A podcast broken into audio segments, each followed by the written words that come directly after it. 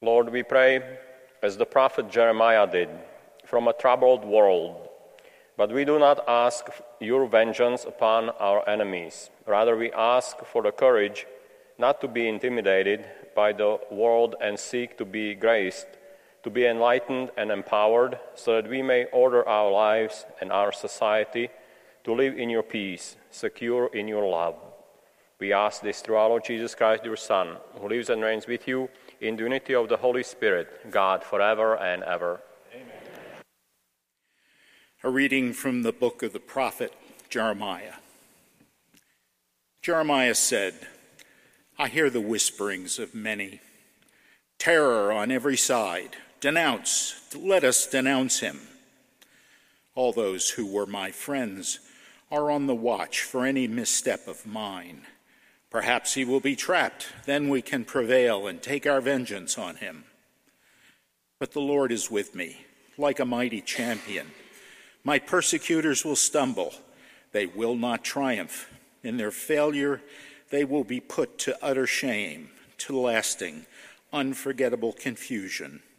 O Lord of hosts, you who test the just, who probe mind and heart, let me witness the vengeance you take on them for to you I have entrusted my cause.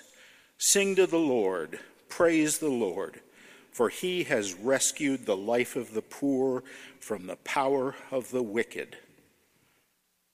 The word of the Lord.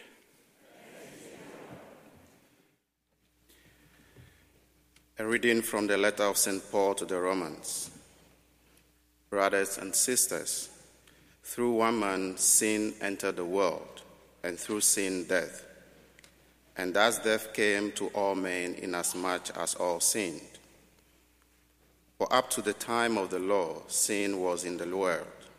Through sin, though sin is not accounted when there is no law.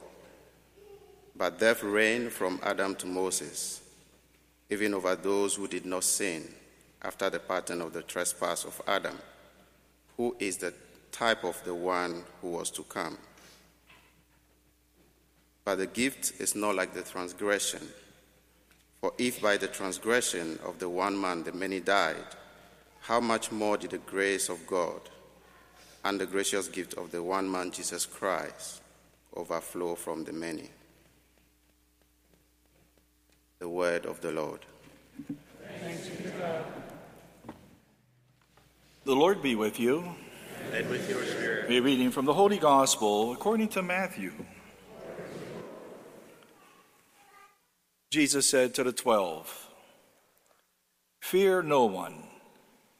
Nothing is concealed that will not be revealed, nor secret that will not be known. What I say to you in the darkness, speak in the light.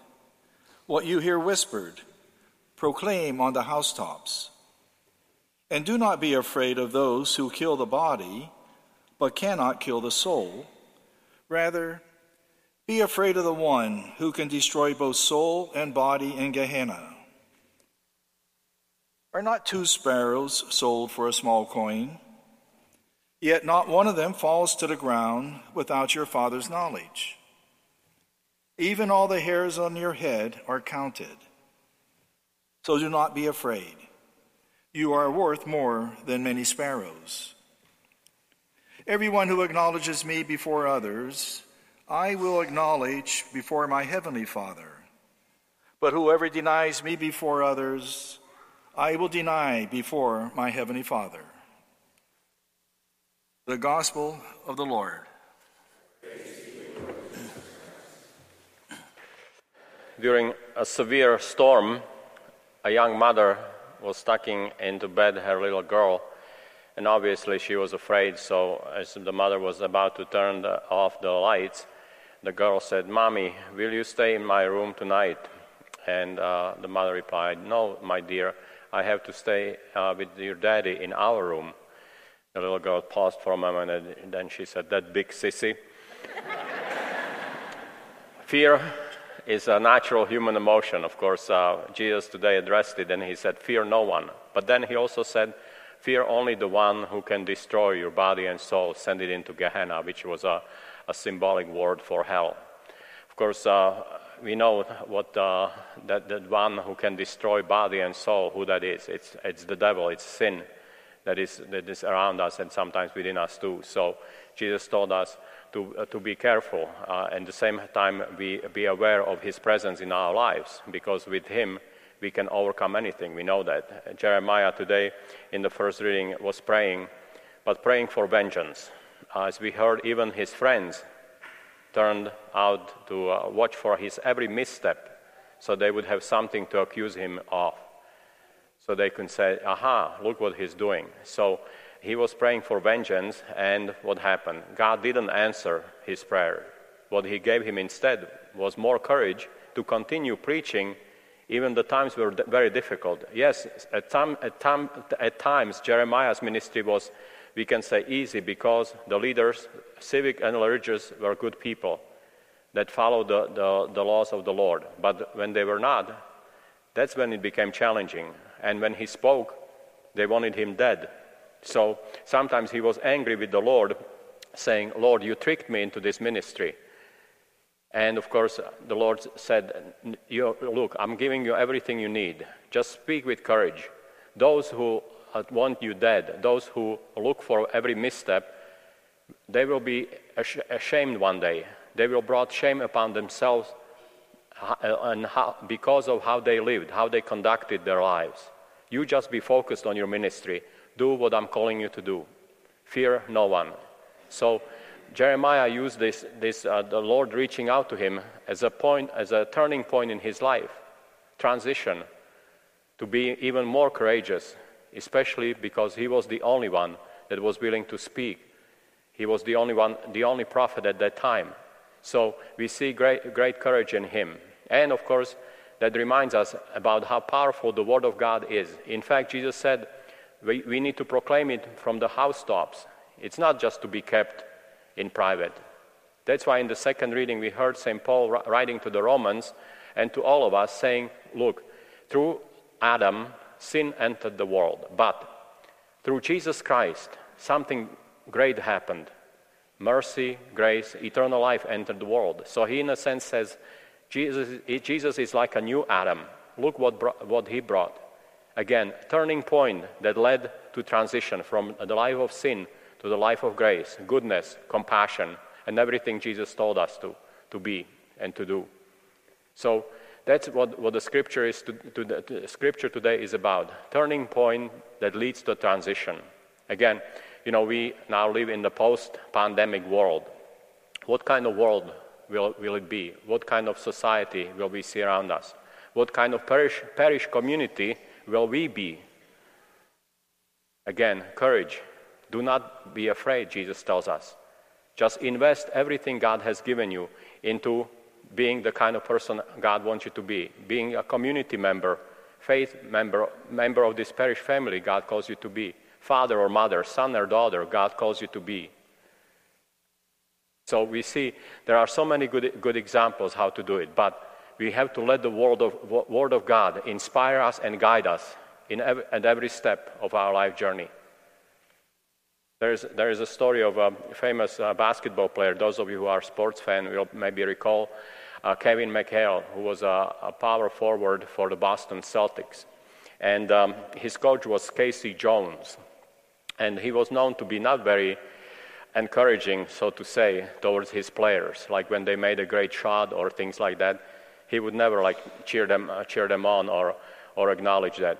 So uh, Kevin uh, went to him and asked him why he was in this way. So he told him, Look, Kevin, when you make a winning shot, a winning basket, 15,000 people are cheering for you. Then the reporters come to you after the game asking you questions. Your friends, your teammates are high fiving you. It is when nobody is cheering, is when you need a friend. In very simple ways, you know, life circumstances being recognized as turning points, transitions to what kind of person, what kind of friend, uh, spouse, or uh, whatever role we have in our lives, we are called to be.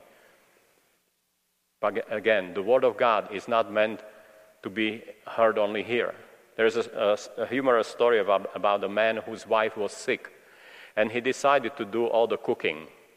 And everything went well, and he became more and more ambitious, trying different recipes and things like that. So one day he decided to bake some bread. And as you know, when we try something for the first time, things don't go always well. well. So uh, what he did, he misread the recipe, and instead of uh, putting two ounces of yeast into the dough, he put two cups. so his wife was calling out from the upstairs bedroom, asking him, Honey, have you put the dough in the oven yet? And he said, In the oven, I can't even keep it in the kitchen. So, as I said, the Word of God is not meant to be kept in the kitchen. The Word of God is not even meant to be kept in the church. Yes, we hear it here, but only to do what? To give it flesh again and again how we conduct our lives. That's, that's the whole point why we come here. Strengthened by the Eucharist, by the sacraments we celebrate here, we are called to take that word and to bring it to those around us. Again, what, what happens here can be a, a turning point, a moment of transition. Again, so we can ask, what kind of parish family do we want to be? Do we share everything that has been given to us generously with, with, us, with, with each other, with this faith community? Jesus at the end said, What? If we acknowledge him before the world, he will acknowledge us before our Heavenly Father. Can anything better happen to us? Jesus acknowledging us. This was my friend. This, this person lived for me and with me and brought my faith, my love to the world. That's, that's the whole point why God made us, why we are here. So let us live in such way. Let us live courageously in such way that we will indeed hear Jesus acknowledging us before our Heavenly Father so we can experience the eternal life with Him that He came, us, he came to us to offer us. And let us be thankful for the Word of God that has the power to turn us around 180 degrees sometimes. That can be a, a powerful moment of transition from the old to the, to the new. Thanks for listening to this week's service. To stay up to date on the latest news involving our parish, please visit our website at goodshepherd-sc.org.